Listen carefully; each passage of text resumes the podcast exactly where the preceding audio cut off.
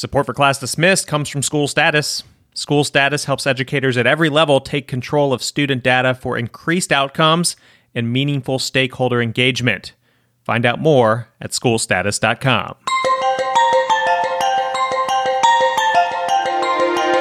You are listening to Class Dismissed, episode 173, and I'm your host, Nick Ortego. This week, who might President elect Joe Biden choose for his Secretary of Education? And what a change in the executive branch may mean for K 12 schools. Stay with us.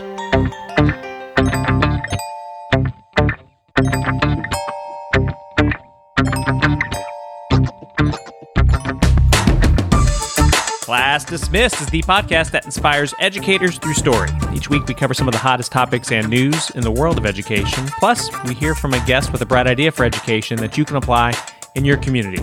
This week, Carol Tomlinson gives us some pointers on working with students that are experiencing trauma.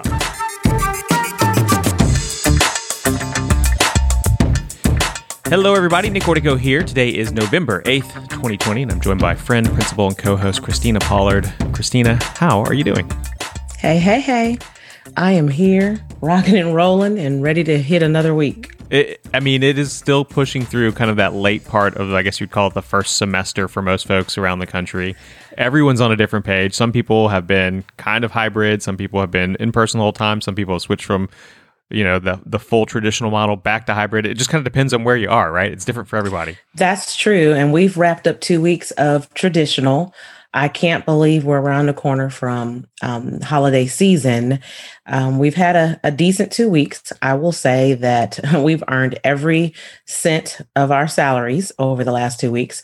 Um, it's definitely been different having nearly 600 middle schoolers in the building all together and at once, trying to merge two groups that were attending schools separately, as well as over 100 students who were virtual returning back to traditional. So it really felt like we were starting the entire school year over. It felt like week one. Um, I have to say, last weekend, I think I was extremely worn out physically, right. emotionally, you name it.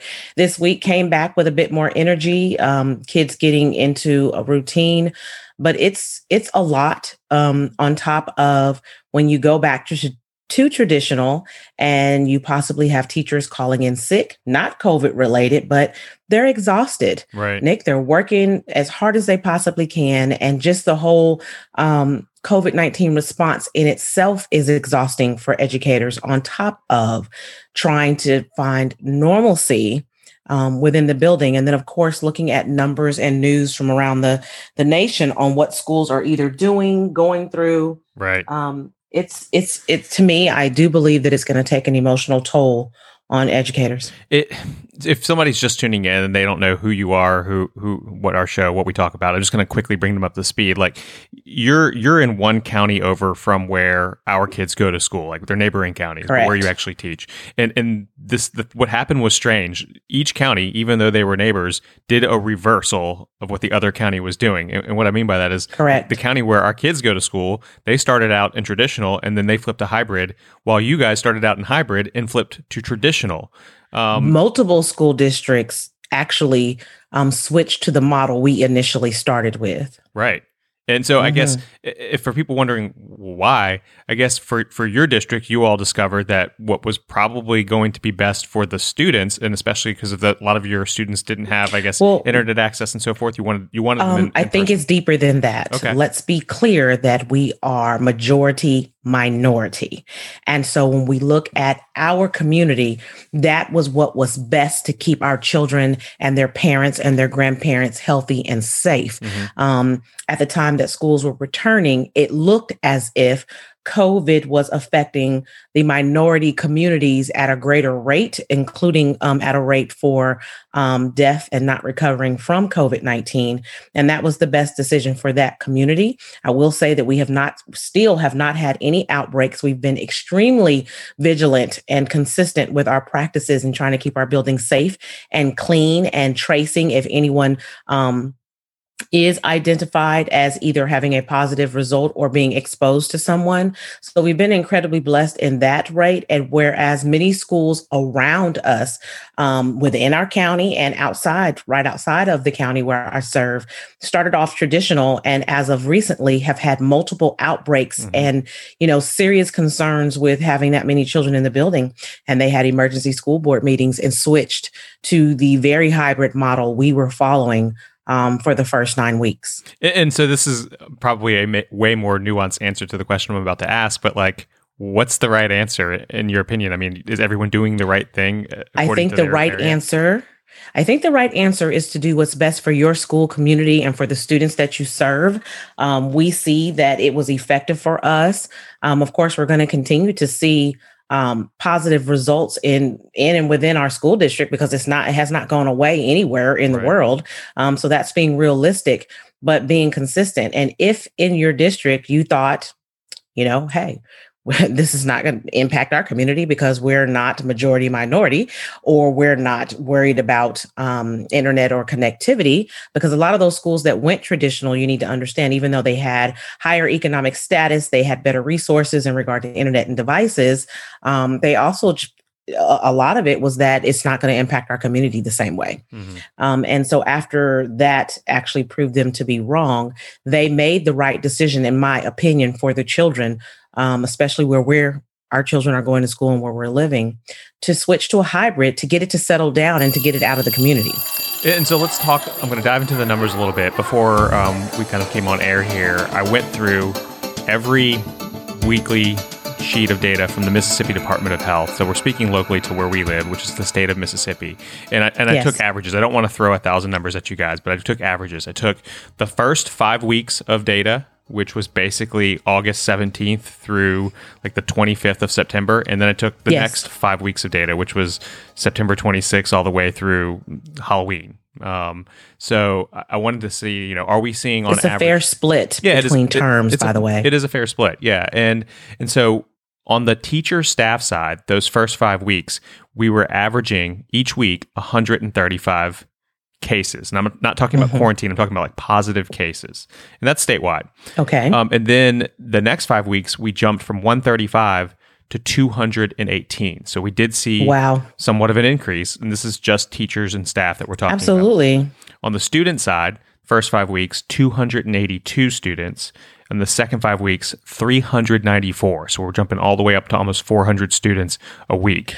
And but look at those numbers, and you said them kind of quickly. But for me, it appeared to be a greater jump for teachers than it did for students. Now, so, maybe I heard it wrong. Yeah. So again, that's on the teachers 135 to 218. So it looks like just under 100, but I guess if, I don't have percentage breakdowns here. Mm-hmm. And then on the student side, 282 to 394. So actually more than oh, 100. okay. Yeah. yeah. So, yeah. so more yeah. than 100 on the, the student side. So, um, but either which way you look at it, it jumped significantly in our significantly mm-hmm. in October. Now we've talked about this. I think it was the last show we recorded. I don't necessarily put that on the schools, uh, just from what I've seen. No, I, I think the schools are doing the best they can. It's what's happening they outside of, outside of the schools. And let me just point out to some some things that so our listeners will understand that in a lot of communities, especially those communities who do not have the reservation like many of us do, or I don't want to use the word fear, but just the blatant concern um, about COVID 19, they are still having birthday parties, family gatherings, cookouts. They're still going on vacations. But mm-hmm. not only that, um, we have to look at how we're conducting ourselves during Friday night lights. Um, are we wearing our mask in the football games? Are we socializing um, before, after, during the week? And those are the things that I think are impacting um, our students and then our students are returning to school. And with the numbers, we have to remember for our students' sake, um, I do think that we, and this is a positive, so hear me. I do think that we are being excessive when it comes to contact tracing and identifying the number of students that need to be quarantined and stay home. Um, that is for everyone's safety. You think excessive, as in like we are we are Legit, hey, we're hitting every parameter in that classroom. If we identify mm-hmm. um, a teacher or a student who has received a positive test or has been exposed, and we try to track, you know, where they've been, how many classrooms they've entered, what organizations are they a part of, so uh, who are they having meals with, just all of those things, and then identifying all those children and saying, hey, we're going to need you to stay home for ten days. Um, that's what's happening in schools across our state and across our country, and you know, it's tough. It's really hard. Um, sending that many children home, especially if you're in a district where your students do not have the resources to keep learning going, mm-hmm. but you have to prioritize what's important. And safety is a number one priority in schools. No doubt. Well, the other big news, of course, is um, it looks like we have a president elect uh, with uh, Joe yes. Biden and uh, Kamala mm-hmm. Harris. And it's kind of, I feel like, only appropriate that we talk about what this might mean for schools over the next four years. Um, so I think this is a huge issue that many educators are looking at, regardless of party lines or who they voted for um, I think as a nation, we want to see some things change and improve um, for education and for our teachers. Right, and and I think a lot of that's going to have to do with dollars, and we don't know what's going to happen in a lame duck session. I think we we could True. expect some sort of reco- recovery or pandemic bill to be passed. That one that was you know being negotiated before the election, and then things just kind of hit a wall. Um, but you know, if if it doesn't happen in the lame duck session, and we have to wait all the way until January to get this, um, we know that we would probably have a, a, Democratic House, a Democratic president, and then what may or may not be a Republican-controlled uh, Senate. Uh, time will still tell on that due to some special elections or runoffs rather in uh, Georgia. But mm-hmm. um, as we kind of look at what plans have been tossed out there. Um, dollars is one thing that we can kind of look at, and we and we know that the House Democrats passed a bill back in May um, that would have been you know part of the negotiation of a pandemic bill, and they wanted to provide fifty eight billion dollars for public schools, and that's I guess federal dollars you know directly for schools to kind of meet shortfalls, but also there was a lot of you know hundreds of billions of dollars for state governments facing budget shortfalls themselves and and I think yes. that's really the big question mark is will states be bailed out essentially and and that could play a big role in the future for education all around the country I agree. And just hearing that word bailout just kind of gives me chills when you kind of, you know, think back over the last 10 years of different things that our country and our states have been through. Um, I certainly hope that there is some relief. I hope that there is some strategic planning and some adjusting in order to, to help. But I do hope that our economy can take a positive spin um, because you, you, when you think about education you have to automatically switch over and think about the economy in a sense of what's our unemployment rate going to look like mm-hmm. um, are we going to be able to clear out our pandemic and really increase revenue um, across the country, which directly impacts dollars set aside for education, especially in the state of Mississippi. It, well, and it's tricky because states have to have balanced budgets. I think it's all states. Maybe there might be some that can carry debt, but I, I think all states have to have a balanced budget. I know ours does. And, right. Um, you know, this is there will be a day of reckoning if some of these states do not get some relief. Um, and True. a lot of those dollars, I mean, are going to be education dollars that would get cut if um, those states are not whole. Um, and that's terrifying, seeing as how, just speaking for our state, when's the last time we've been fully funded for education? Right, no doubt, and that that of course has been an ongoing battle here for uh, gosh, my entire long, career. Yeah, I was going to say as long as I've lived in this state, that has been a battle here, fully funding education here in the state of Mississippi. Um, another topic that I kind of um, wanted to dive into uh, regarding uh, President elect Joe Biden is who might he pick for uh, Secretary of Education? So, uh, Politico seems to be one of the few, I guess we call them, um, reliable news sources that has you know a list of who might cabinet members be, and they have hmm. thrown out three names from the insiders that they've talked to. And um, one thing that's interesting is uh, Biden has already committed to putting a public school teacher atop of the Department of Education. It was, it was I, I, almost burst into applause. I'm sorry. Repeat yourself? Yeah, right. He he wants to put a public school teacher atop of the Department of Education. First of all, let me just say that listening to him last night, I think one thing that stood out for me as an educator is when he said that now we're going to have a teacher in the White House. And of course, he went on to say that um, Jill's going to be a, a great first lady. Um, being a first lady is one thing, but being an advocate for education within the White House, I think um, the last time that we we had an opportunity like that was with Laura Bush.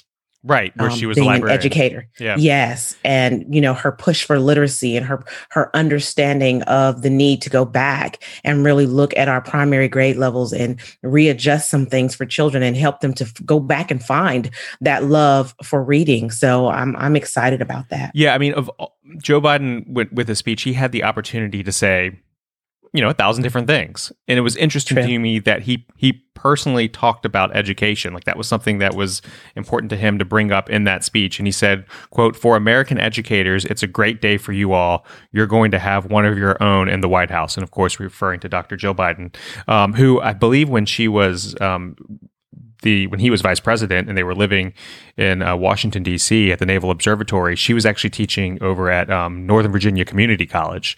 Um, Mhm. So I'm curious to see if, from what I understand, she is going to continue to teach. So it'll be interesting. She was having a- very adamant about continuing to teach. What's it like having a first lady in the classroom? I mean, I guess she's done it as is it the second lady? I guess that's the term you would use. But um, you True. know, so I mean, does she have a security detail? I guess I, I don't know. I, I don't know what that would be Oh, like. I, I'm I'm sure she did, but the detail is going to be uh, on a grand scale at this point. But at the end of the day, I think that it's inspirational. I think that she's not um, interested or trying to be a part of policy or play a particular role um, within his administration. She has been very clear that she's going to stick with her passion, which is teaching. And at the end of the day, none of us, none of us would be where we are without a teacher. It, absolutely, and also from the political uh, Politico article, uh, it says given Biden's close ties to organized labor, there's also a widespread expectation that he wants to put a union official or someone with union ties in his cabinet. Um, so that's why the name Lily Garcia, who is an elementary Hmm. school teacher and the immediate past president of the NEA, as an early favorite for the position. Wow. So That is really awesome. yeah, she's also a former Utah Teacher of the Year, and she got her start in schools as a lunch lady in the cafeteria. So it'll be interesting. So that's one if name. that doesn't hit home, right. if that doesn't connect with millions of us, hey, I don't know what will. yeah. So so it's definitely something um, we'll watch. So again, watch out for that name. Um, you've got uh, Randy Weingarten. And I, and I, Mm. this is uh, Randy. It's it's a female, um, the president of the American Federation of Teachers, is also frequently mentioned as a contender. Um, but it says she would also probably prompt strong Republican opposition on both policy and political grounds. Um, it says that she is a former high school history teacher and an attorney who previously served as counsel to the president and then president of the United Federation of Teachers. Um, she backed Elizabeth Warren's presidential bid early on this year, um, but has had more recently been campaigning for Biden across the country. And the third name they mentioned was Linda Darling Hammond, who is a Stanford professor of education and president and CEO of the Learning Policy Institute. And um, she actually worked with um, Barack Obama's educational policy transition team back in 2008. And she was actually considered a possible choice back then for Secretary of Education. So all of those sound like phenomenal examples, um, or phenomenal candidates. But I have to say, for my personal preference, I really want someone that has K 12 experience that's truly been connected um, to K 12 education because that is where reform is needed and not another trend, not another idea down for four to eight years.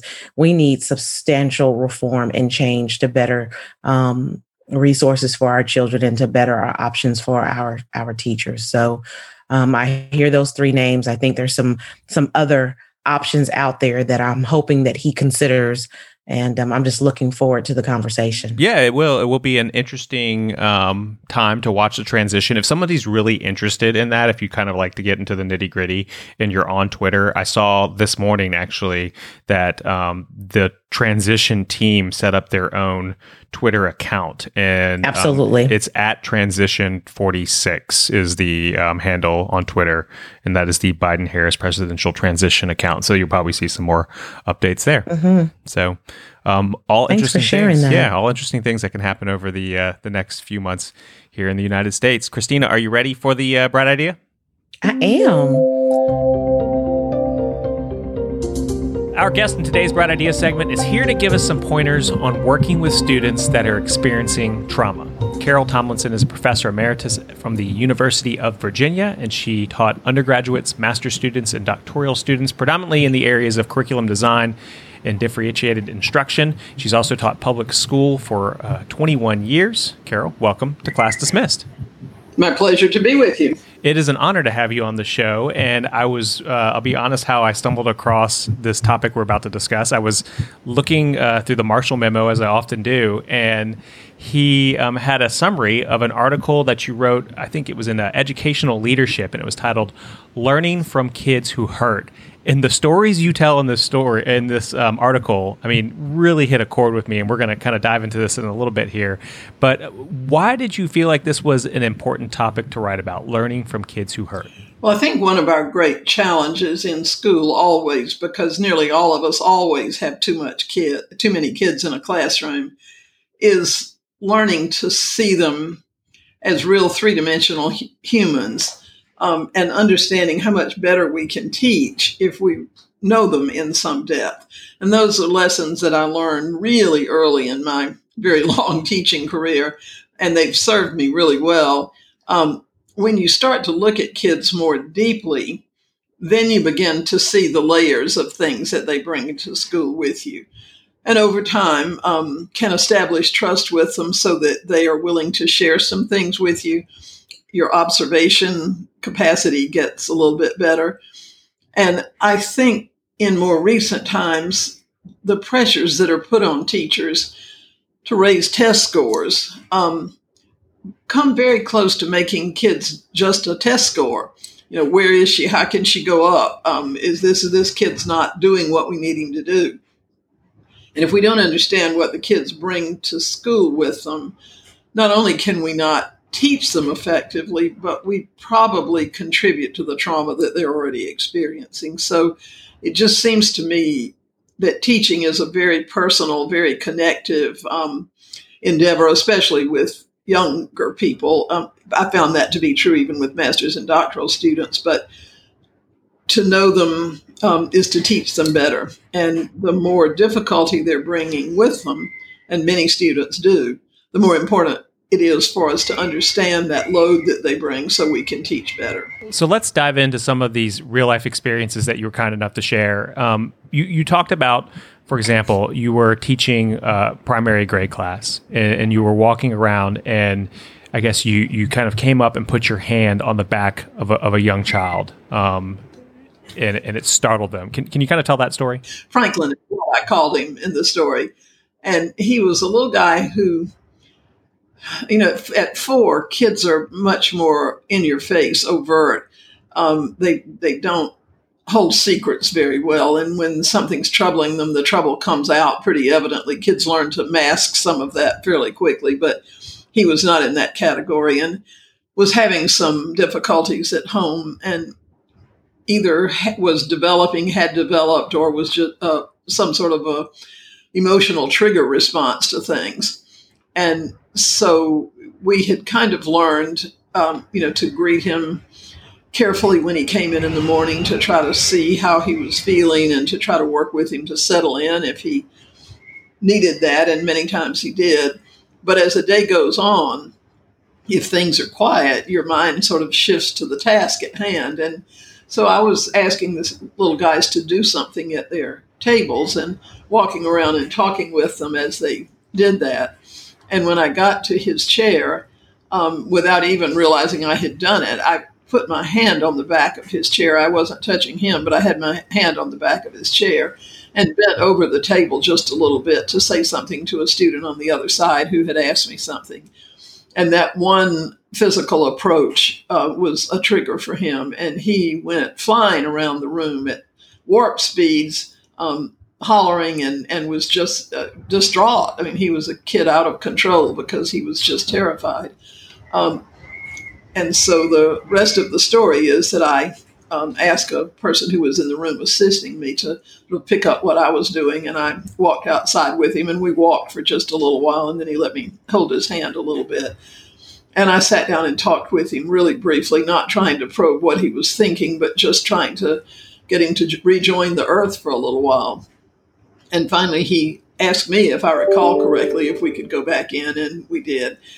And as he was sitting at the, his table, uh, Marcia, who was a five year old, um, said to me as I was escorting him back to the table and he'd gotten seated, she looked at me and whispered to me, You ought to know by now you can't sneak up on Franklin. And what I thought was amazing about that was she was very aware at five not only of his struggles, but of the adults around him and the things that we were trying to do to make things better. And it seemed to her very evident that sneaking up on him was a bad idea. And of course, I've found many times over the years since then that kids in the classes see and understand things at least as deeply as we do, and often much more so. And so, what what was the lesson for you there? I mean, surely it's not don't sneak up on anybody. It's a little bit more in depth than that, right? Yeah, that's right. Um, I, I, think one of the things certainly is, again, um, that you need to be really attuned to kids and that, that attention, as much as it's possible, um, needs to span the day. Um, I think it's important, again, to always be reading those signals and to realize we can get that wrong too. But if nothing else for me, a, a little guy like that with that much weight has been a reminder that kids bring huge luggage to the classroom with them, some of them every day. And that that just simply, that possibility has to be in our minds.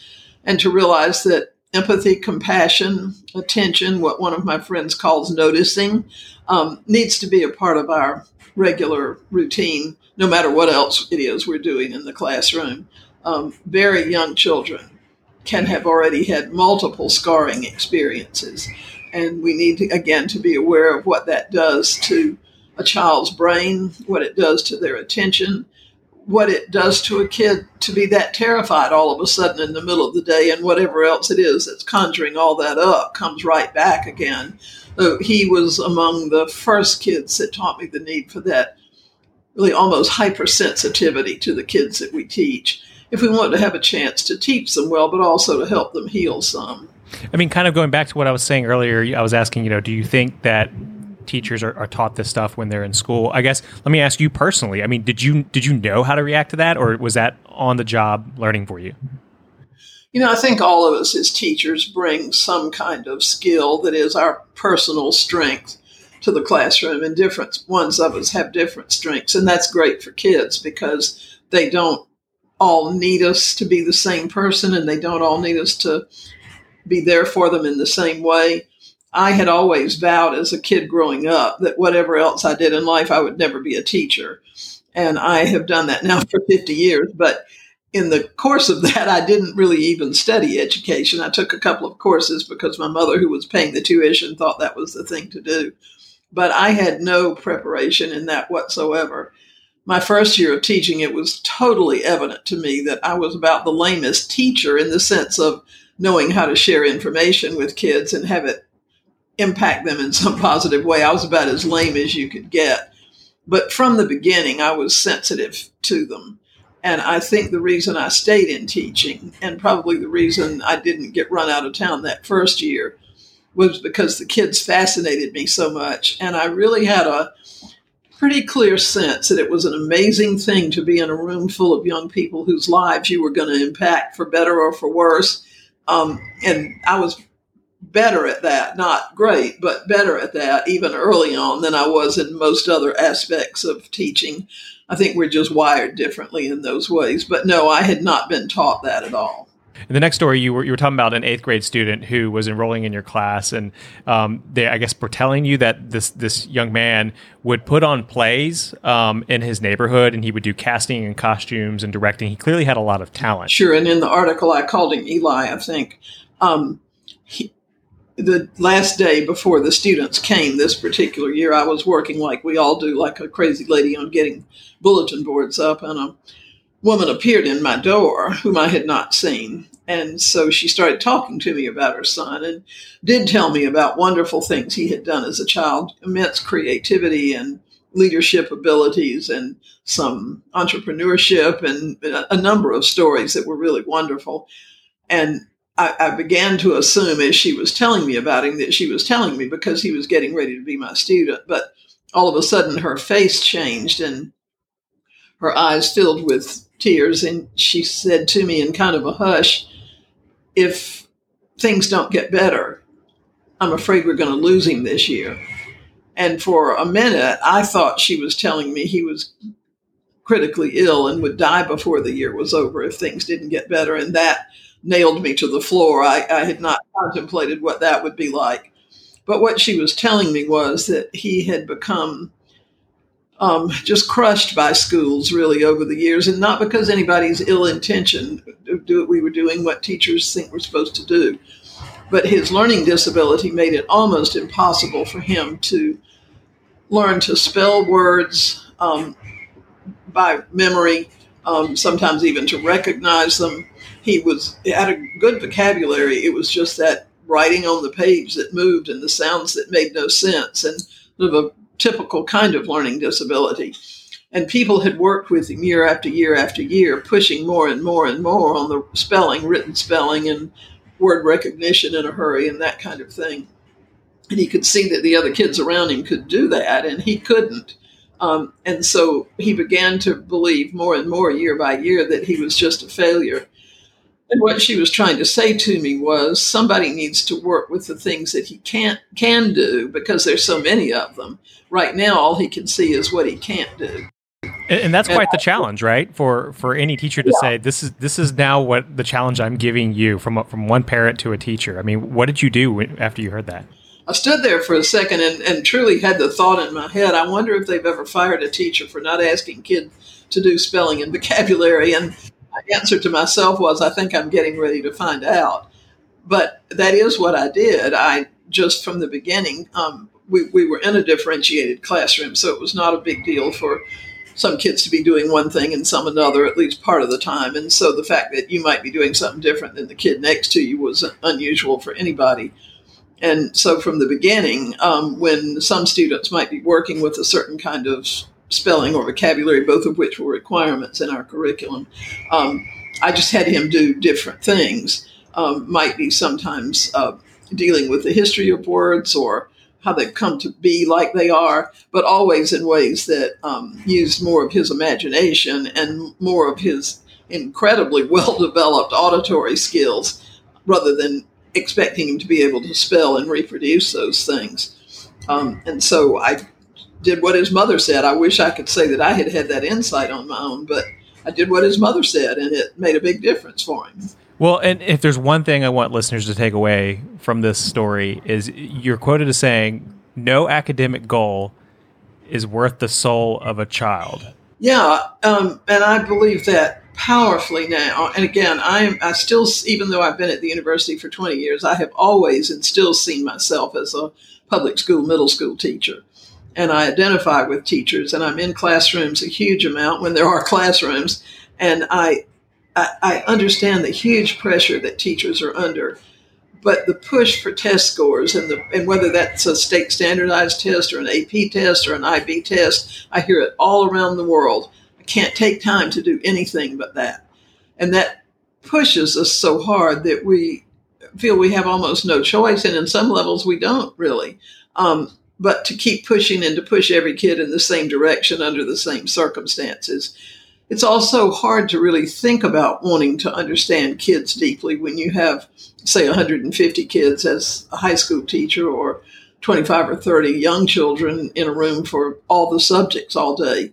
But I, I do think it is increasingly difficult for teachers to say, you know, I have lots of kids in this class that need something different than what I had in mind. And there has to be a way to be able to arrange time and space and materials and routines so that that can happen for them because moving kids that next step, their own next step, is always the job of the day in schools. And, and this story actually has a, a happy ending, right? That the student actually went on to do fairly well in school in the future, right?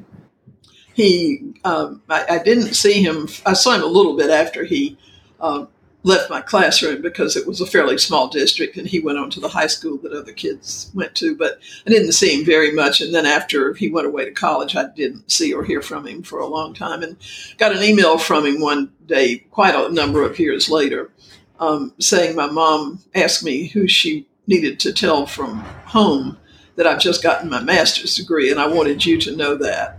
Um, so, yes, he had plenty of ability, and that's another lesson that you pick up from this. It's so easy to see what a student can't do and not really have any way to look and see what the possibilities are. And he was a young man with huge capacity and obviously some really good coping skills. But I, I suspect because of the deficiencies that were in his language um, reproduction, it was easy to see him as a kid who had less capacity and he had come to see himself that way.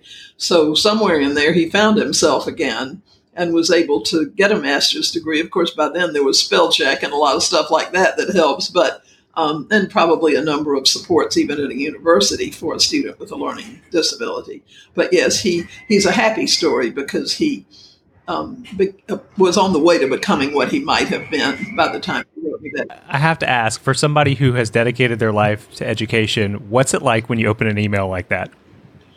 Um, it's really the most wonderful thing, and I'll tell you, as a an archaic, ancient teacher, one of the coolest things for me has been that in the last several years, um, for some specific reasons, I have ended up connecting with many, I don't know, 40, 50, 60, 100 students that I have taught in the past in middle school. And that was 30 something years ago at least, sometimes 40, sometimes 45 years ago. And um, watching them online and hearing what they have to say and seeing the families that they've raised or the comments that they make about time in your classroom is just the most wonderful gift. But it's also a reminder to me that I don't think I've ever heard a kid say, wow, that guy that I had for that class, he was the best test prep person I've ever had. They talk to you because you somehow helped them find themselves and they were stronger for that. And the rush to test prep just doesn't do it. Uh, the last story uh, I'd like you to share with us um, has to do with a student who was a well behaved, high achieving student who happens to come up to you one day and says, I wanted you to know I won't be in class tomorrow. I thought you might worry. So tell us why she wasn't about to be in class. She um, was a student who seemed to be to me um, mature in many ways, physically, but also emotionally and socially. And um, she did good work. She wasn't a straight A student, but she did good, solid work, and she really seemed to care and she participated. And I have the unfortunate habit as a teacher and presenter um, to find the faces in the audience that are really expressive, or the kid in the classroom that's nodding along with you and I, I that's that, it's an encouragement. And so on this particular day that I um, you're referring to, I had been teaching something that was just not great for me to teach. I really didn't love teaching prepositions and conjunctions and that kind of thing, and was doing it only because the teacher the next year thought it was sort of the holy grail, and I didn't want the kids to be on a left foot when they got there. Um, and but usually she um, and in this story I call her Rebecca. She was um, a kid who sort of cheerled me even through the um, grammar stuff. And on this particular day, she, in fact, that whole week, she had been sort of flat with things. It, it wasn't that she was doing anything wrong. She just sort of seemed to be not present, and um, taught me a lesson about that, which I'll come back to in a minute. But I felt in a way almost like she was letting me down. I wouldn't have said that. I don't know that I could have put it into those words, but I was feeling maybe like I wasn't succeeding because I wasn't reaching her. If I couldn't reach her, I was really doing badly. And I came to school the next morning, and there was a note scrawled on my desk on a little piece of paper that said, I won't be in class today. I just wanted you to know I thought you might worry. I wouldn't want you to worry. And as I was trying to make sense of that, um, in the doorway, a policeman came up and he asked me if I knew who she ate lunch with. And again, at that moment, I understood how important it is to know whether a kid in middle school has somebody to eat lunch with and whether they have somebody to talk to. And wondered, you know, how how do we find those things out? How, how do we know the connections? Um, how do we know a child more three dimensionally? It turns out, she was being um, abused by her father while her mother was in the hospital critically ill and would die not too long after that. And she had stayed at home as long as she could because her little sister was there and she was afraid her sister would be next. but she just finally got to the place where she couldn't do it. She was about to explode, and so she'd run away from home. And she knew when she left school that day she was going to. And so she left that note on my desk trying to keep me from worrying, which is also a pretty powerful statement from a kid to a teacher as well. If I were in your shoes, I would think, what do I do with this information? Like, how can I help or is it appropriate? I mean, so what was your next step? Well, I didn't know anything that was going on, which again is one of those really great tragedies you find out until the policeman told me what was happening. I had no sense that there was anything at home that was awful, and certainly not that there had been for weeks and weeks. Um, had I known that, I would have tried to talk with her, obviously privately, and to let her know that I knew she was having real challenges at home. Um, and that I'd be glad to help her. And I might mention some ways that I could help her. Um, it, it, it is the case now, however, in schools that if a teacher has access to that information, um, the teacher has to report that to the authorities. Um, so I, if I were going to talk with her now, I would tell her that I had that information and needed to share it because it was the law. But I also wanted just to talk to her as a human being and see ways that I could help her, you know, regardless of that step that I had to take. But I didn't know that until the policeman came and told What was your takeaway from this situation then? Well, I think one certainly was um, that I was somehow taking even just what seemed to be kind of a minor, I don't know, lethargy in a classroom. I was taking it personally. Um, it's so important to realize when you're working with kids that almost nothing they do is about you. It's about them because their job is to grow up and it's hard and it's heavy. Um, and so that was one takeaway. A second one was similar to one you just mentioned a few minutes ago.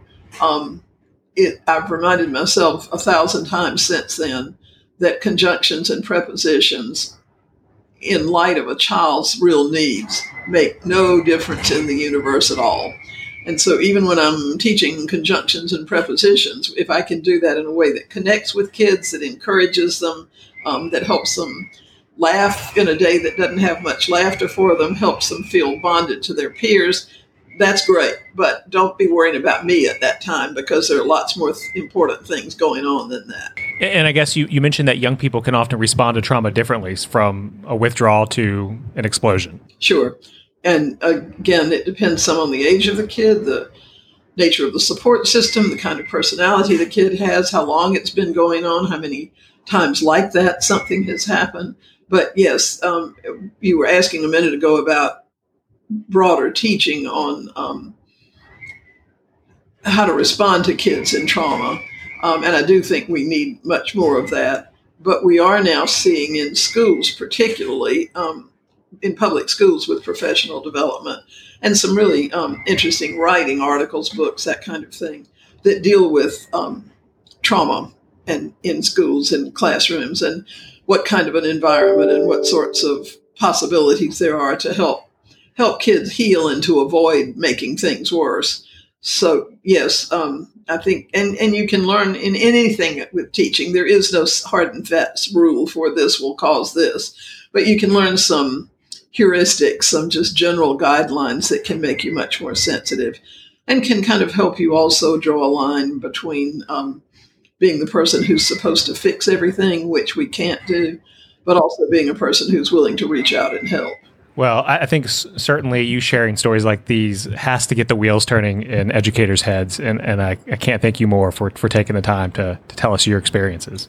The pleasure to be able to do that, and I always feel like in talking about students, whether it's a way we studied something together or a funny story or something like this, that they are talking to us still. You know, they continue to give, when they give us a, a real strong image or lesson in our work, they continue to share that with other people through us. So thanks to these guys too. Well, I, I know that you have written, I don't know, dozens, hundreds of books. Um, is there anything, are you still writing now or is there anything you just released? I'm still writing. Um, I have a book that's in the publication process right now. The whole book is finished. It doesn't really have a title yet. Um, and another one that I'm working on um, at the moment, probably about a third of the way through, that um, is dealing with something a little bit like what we're talking about today. It doesn't really have a title yet either, but it will be dealing with um, how teachers can be a part of um, positive things, learning, self confidence, um, peer development for students with all sorts of exceptional needs whether those are identified or not, but students who are brand new to a language while they're trying to catch on in school, kids who do have learning disabilities, students who are way advanced beyond other kids, kids who um, have physical um, challenges that they have to meet, all manner of kinds of kids that come to us, um, kids from low incomes, students who are homeless, so many kinds of things can create um,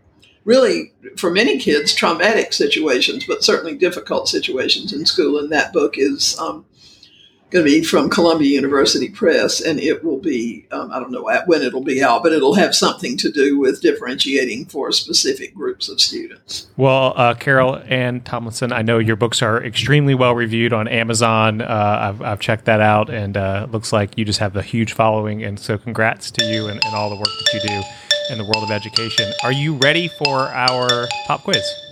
You bet. All right. First question. If students could only go to school for one subject, which subject should it be? Oh, that's a really tough one. Well, I'm going to give you an answer that sounds like it's very self serving, but I probably would say um, what we might call language arts in the sense that we hopefully get kids to do a lot of reading and thinking about reading. And if we um, feel like we aren't totally pressed by something that's you know set upon us kids can read about science if they want to and they can read about history and we can let them work with other kids that care about reading about and looking at art. And it's sort of what that teacher is supposed to do. Um, so I, I, if i could only choose one i think that would be it. Maybe that's why i ended up in that classroom but i think that can open the doors to everything. What are we not teaching in school that we should be teaching? Well that's a tough one. Um, you know I think I'm kind of hung up on this because of the times we're in and because of some writing I've been doing. But I read a, a passage in a book many years ago that has really stuck with me. A fellow named Harry Passow was saying that human beings are born with one question already programmed in, and we die asking that same question. And the question is, what is life and who am I in it? And he says every one of the disciplines math, science, music, art, uh, whatever it is, history all of those disciplines were designed to help us answer that question. And I think the one thing I'd love to see us be able to do is to look at our own subject and say, how does music do that? And let me teach kids music in a way that helps them answer that question. Let me teach history in a way that helps them answer that question. Science, literature, it's really profound. And if you get into that, it changes what you do remarkably and changes how kids experience it remarkably. That is a great perspective. That might be the most thoughtful answer I've ever had to that question. So kudos to you.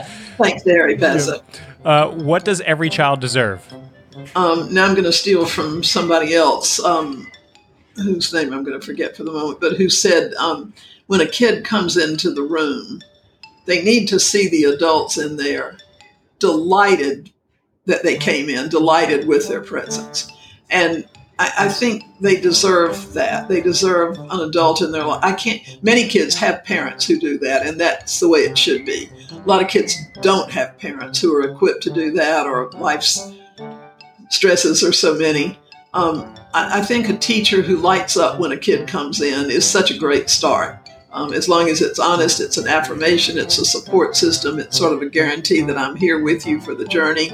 And maybe that's one of the best things we can do as teachers. What's the biggest challenge for today's educators? In our country, I think too much pressure that has been established as a result of government policies with almost no teacher input or understanding of what those policies do to either classrooms or teachers. And so I'm going to answer that by saying I think um, perhaps the greatest challenge is what you might call deprofessionalizing teachers, trying to get them to teach without thinking, to follow pacing guides, to read scripts to kids. And perhaps one of the greatest gifts we could give to teachers is space and opportunity to reprofessionalize themselves. What's the best gift to give an educator? Well, I could answer that in lots of ways, including the uh, you know extension of the previous answer. Um, watch them, encourage them, help them understand how to go each day further, deeper, broader, more creatively than they have the day before, so that almost like the young man that we started with with the story, they can become what they are supposed to be rather than becoming or trying to become what somebody else wants them to be, which is probably not a wise thing in the beginning. Which teacher changed your life? I was really lucky because I had a number of them who did that, but uh, and and would have been in pretty sad shape without them actually. But I had a um, German teacher in, in high school when I had no self confidence, didn't see myself as a student, didn't see myself as a person who had very much to offer, was scared of my own shadow, and she encouraged me to take leadership roles in the classroom. She got me to help her put on a statewide conference for language learners. Um, she actually even uh, took me with her to um, a university several hours away that summer to be her assistant when she taught a university course on German. And that sense of belief that she had in me, that sense that she would give me something to do, and I couldn't let her down for it. I didn't think I could do it, but I couldn't figure out how to let her down. I didn't want to do that. So I just went ahead and figured something out. And through that process, um, she let me recreate myself in some very important ways. But I could give you several other names that were part of that process too. I, I would wish that for every child. And last question's an easy one pen or pencil? Oh, pen, pen, for heaven's sakes, pencils. I break points. I don't ever have a decent pencil sharpener. Um, I'd rather scratch out than work with those old nubs. Again, Carol Tomlinson, we appreciate you so much. Uh, loved your stories, and uh, thank you for sharing them with us. I appreciate the opportunity to be with you and talk with your audience.